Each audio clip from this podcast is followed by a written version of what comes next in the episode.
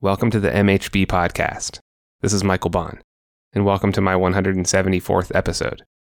In this episode, we are continuing our study of the book of Matthew. We are in chapter 2.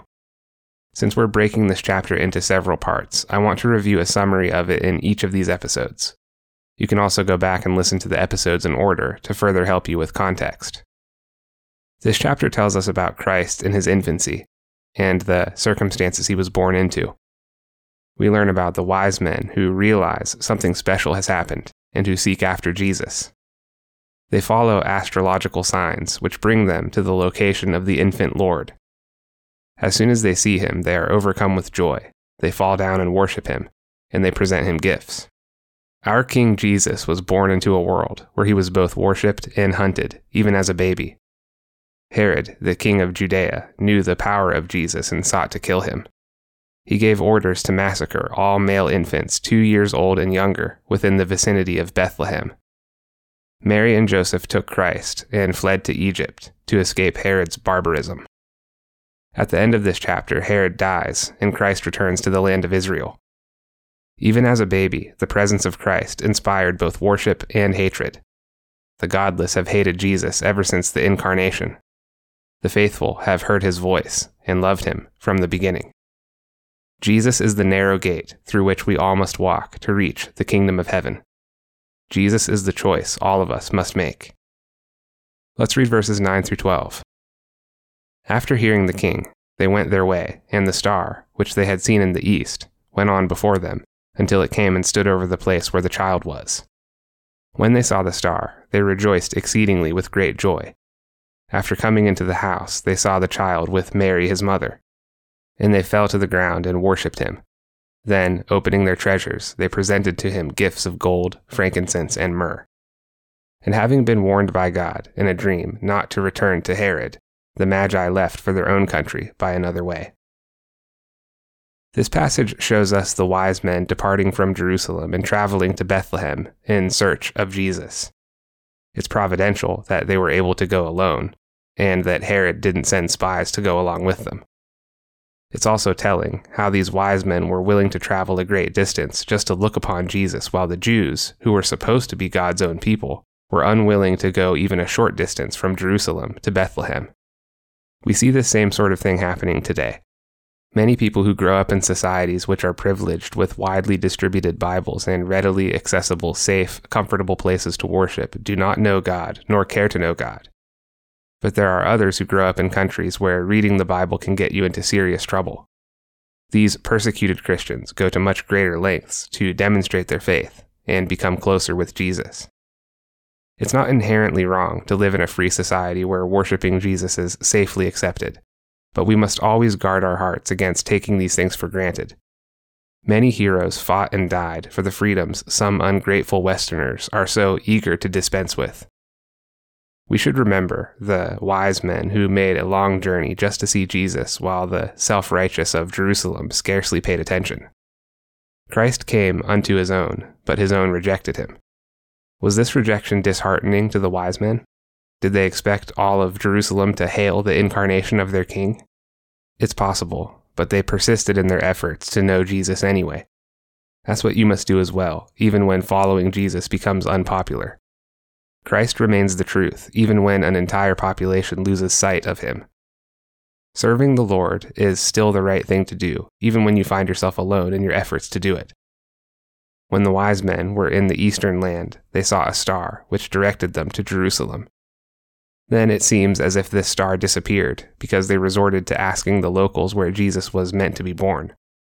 When Herod sent them off to Bethlehem, the star reappeared and continued to direct them to the location of Jesus. The lesson here is that sometimes God will not give us miraculous signs to show us the direction we should walk in, but that doesn't mean He's no longer guiding us. If we can apprehend God's will for our lives simply by reading the Scriptures, then it's our obligation to do so.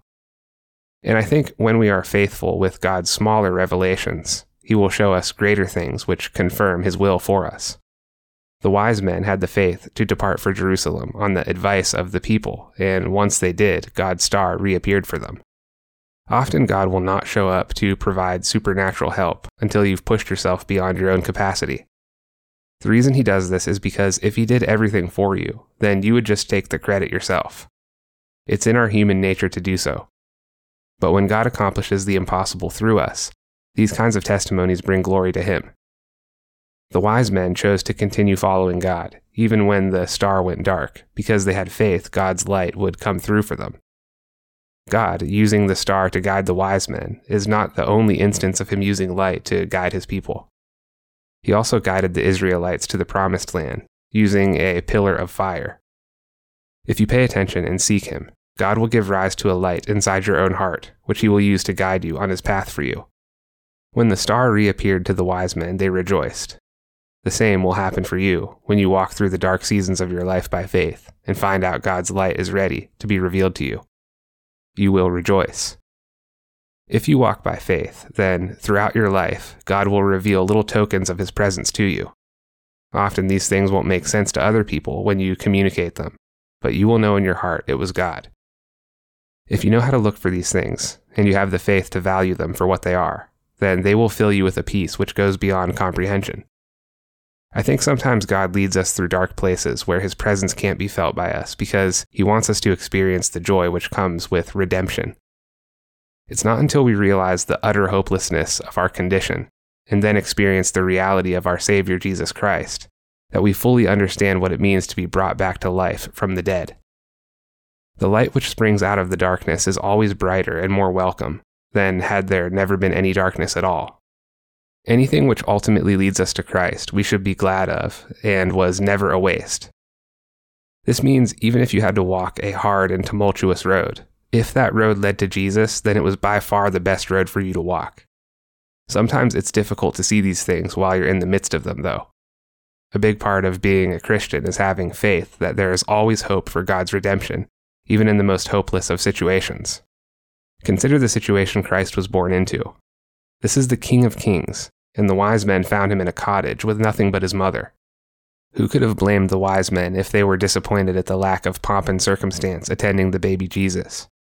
But the wise men knew better. They saw past the veil of worldly poverty and witnessed the divine power of God Almighty in Christ Jesus. As soon as they found him, they fell down and worshipped him.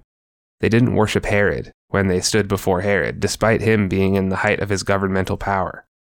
That's because the wise men knew better than to worship a mere king. They wanted to worship a god. After worshiping the baby Jesus, they presented him with gifts. The fear of the Lord is the beginning of wisdom, and there is nothing more wise than worshiping Jesus Christ. It was typical of people from Eastern nations to express homage to their kings by presenting them with gifts. When we come to Christ, we must be willing to give up all we have for Him. This means presenting ourselves as a living sacrifice to God. No amount of gifts or appeasement will work with God if you withhold your own heart from Him. He wants your heart more than anything else. Part of surrendering your heart is letting go of anything and everything which competes with God to be your highest value. This doesn't mean you have to sell everything and go live under a bridge. It's basically an illustration of a perspective shift. You can still have nice things and still pursue your own hobbies, but your nice things and your hobbies must never take God's place in your heart. The wise men brought frankincense, myrrh, and gold. This major financial contribution was undoubtedly an act of God's providence to help alleviate Joseph and Mary's impoverished condition. There's also symbolic meaning to the gifts presented by the wise men. First of all, these gifts are materials from their homeland. The wise men were giving to God that which He had blessed them with. So if you're particularly wealthy in some area, you should consider the fact that God made you that way and this blessing should be reflected in your generosity. The wise men gave Jesus gold, because money was given to kings, and Jesus is the King of kings. They gave him frankincense, because God was frequently honored by the burning of incense. They gave him myrrh, because myrrh was used in the embalming process of a dead person. The myrrh might be foreshadowing of Christ's crucifixion, or it might also represent how a person must die to himself before being able to stand in the presence of God. God warned the wise men not to return to Herod. Sometimes well meaning people make the mistake of thinking everyone else is well meaning also. In modern times, we call this being naive. It's not likely the wise men were naive, But even so, God provided the means by which they avoided the mistake of revealing Christ's location to Herod. It's not a good thing to be naive. It's better for a person to have repented from dark and evil things than to be relatively innocent and believe dark and evil things don't exist. If you are naive and you encounter a truly evil person, or if you witness evil inside of yourself, these experiences can cause permanent damage to the way you see the world. If you've never experienced the dark side of humanity, then the best way for you to move forward is cautiously and with a desire for God's counsel. The Word of God is sufficient to make you wise. You don't need to have some crazy story of how you recovered from evil in order to be wise. You need only seek God through His Word and take what you learn into your heart. God will show you the way to avoid the snares which would hold you back from Him. After the wise men worshipped and gave gifts to Jesus, they returned to their home country by a different route.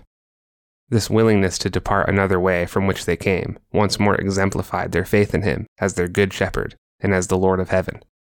So I'm going to stop right here and continue our study of this chapter in the next episode. I'm trying to keep these episodes short because there is a huge wealth of material in each verse, and I want to get these out to you as quickly as I can. Let me know if you like the shorter episodes or if you prefer the longer teachings. I just want to thank you all so much for listening and continuing to support my work. This podcast really is doing a lot to advance the kingdom of God and transform the lives of those who listen to it.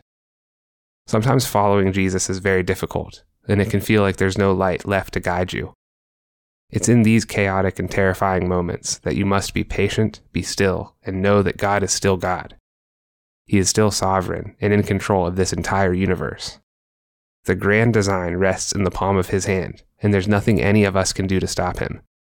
So keep marching forward with all faithfulness, and I can promise you it will be worth it when you see the light of Jesus once again. If you enjoy this podcast, please rate it on Apple Podcasts or wherever you listen to it. You can follow the MHB Podcast on Facebook or Twitter at MHB Podcast. Tell your friends about it and share it on social media. If you'd like email notifications of new episodes or if you'd like to support my work directly, please consider becoming a paid subscriber on my website at mhbpodcast.com. This work is made possible by listener support, so your generosity is greatly appreciated. Thank you all for joining me, and I will see you in the next episode.